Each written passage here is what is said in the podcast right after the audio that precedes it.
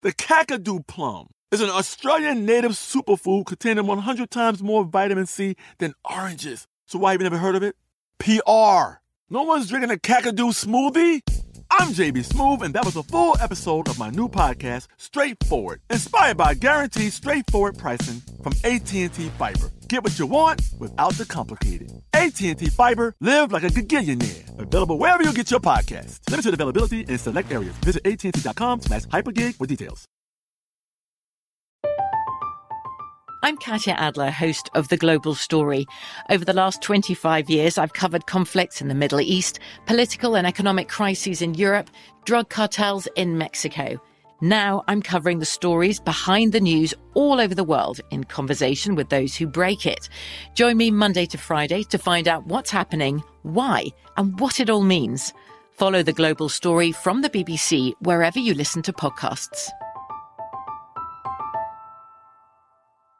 This episode is brought to you by Navy Federal Credit Union. At Navy Federal, it's been the mission to help the military community for over 90 years. And not just help them, but do everything to make sure they not only grow, but flourish. That's why Navy Federal Credit Union has all kinds of great savings and investment options like share certificates with sky high rates. So don't hesitate. Start growing your finances today with a variety of savings and investment options. Navy Federal Credit Union. Our members are the mission. Savings products insured by NCUA. Investment products are not insured, not obligations of Navy Federal and may lose value.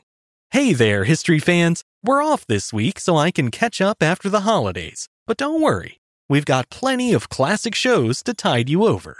Please enjoy these flashback episodes from the TDI HC Vault, and be sure to meet me back here next Tuesday for a brand new episode.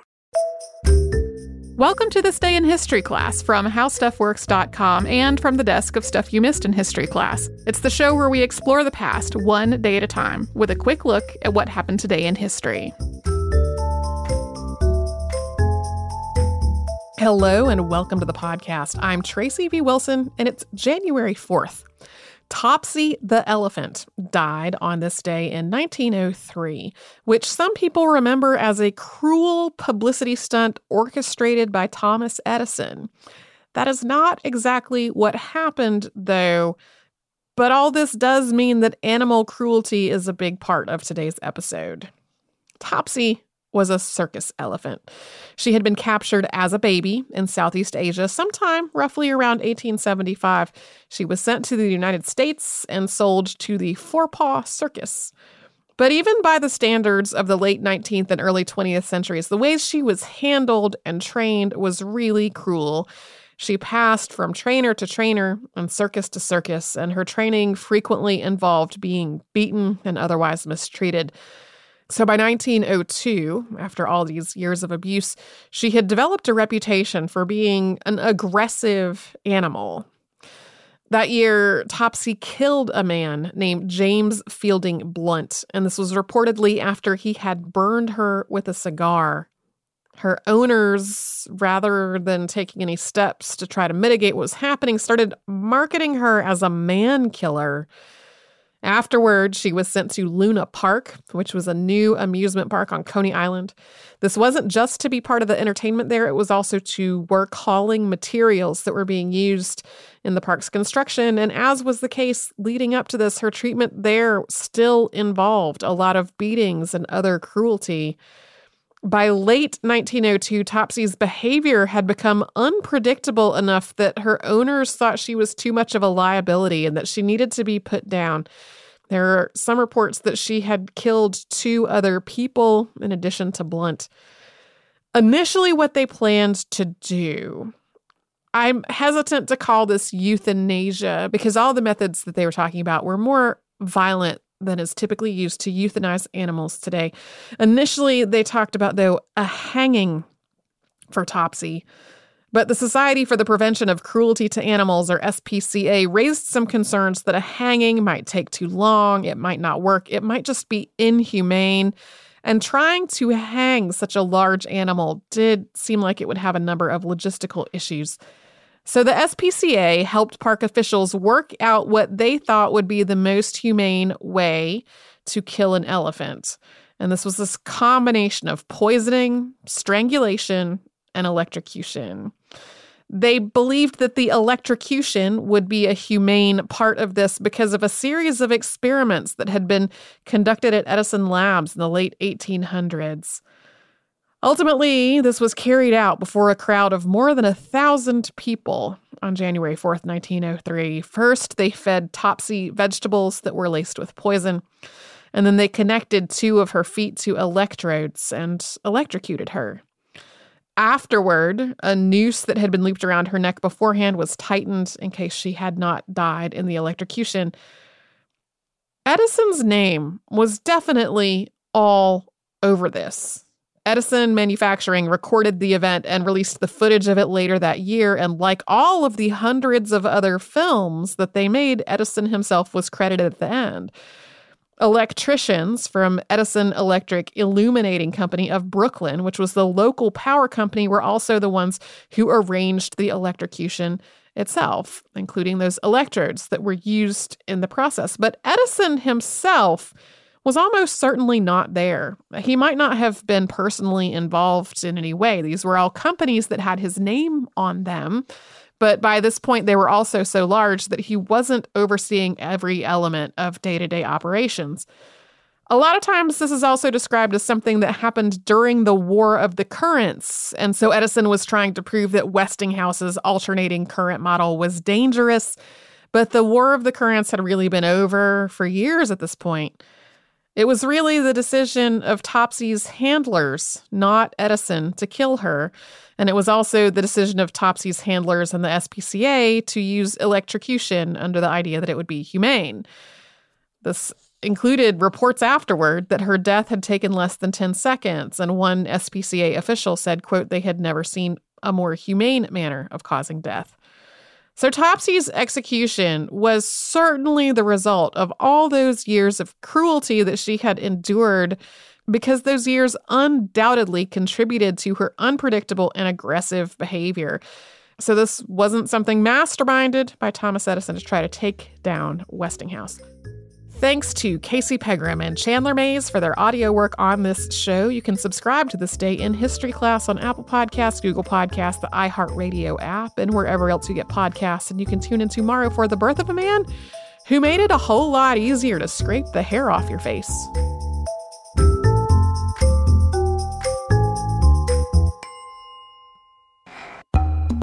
Hey, I'm Eves, and you're listening to This Day in History class, a podcast that proves history is always happening.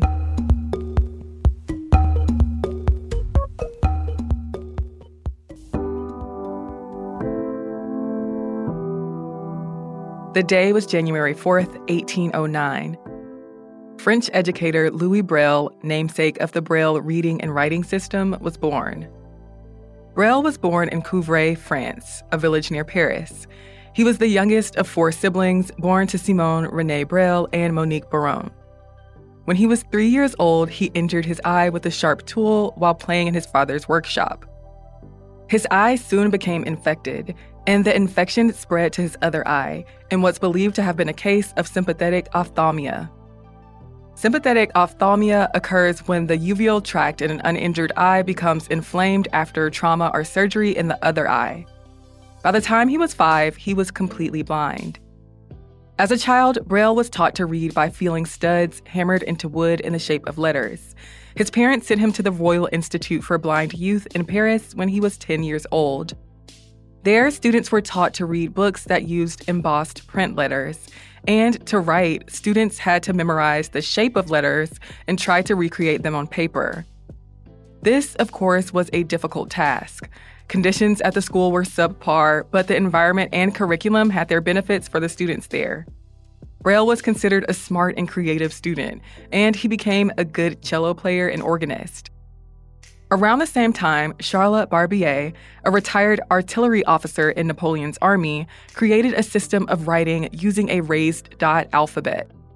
Barbier attempted to sell the system, called night writing, to the French army so that soldiers could pass notes in the dark without striking a light. When the army proved uninterested in the idea, Barbier turned his attention to the Royal Institute for Blind Youth. Braille saw Barbier's demonstration and was intrigued by night writing, but he thought that it needed many improvements. By 1824, Braille had devised his own improved system. It was simpler than Barbier's system, and it was better adapted for blind people, as Barbier was sighted. Braille's method used a six dot cell rather than a 12 dot system. In it, six dots were arranged in different patterns or cells that formed letters, numbers, and later musical notes. Other students at the Royal Institute picked up the system, but the school did not endorse it. Braille became a teacher at the Institute, and in 1829, he published the book Procedure for Writing Words, Music, and Plainsong in Dots. But it took a while for the Braille system to catch on. That was partly because Valentin Arouet, a sighted man who founded the Royal Institute, worked on a principle that blind people should not have a different alphabet than sighted people. And Pierre Armand Dufau, the director of the Institute beginning in 1840, restricted use of the Braille system in the school and had books and Braille writing equipment burned. Dufau eventually changed his tune, but the Braille system was not officially adopted in France until 1854, two years after Braille died. But during his lifetime, Braille worked on improving his reading and writing system. In 1837, he published a revised edition of the system. In this edition, the raised dash was eliminated, leaving just raised dots.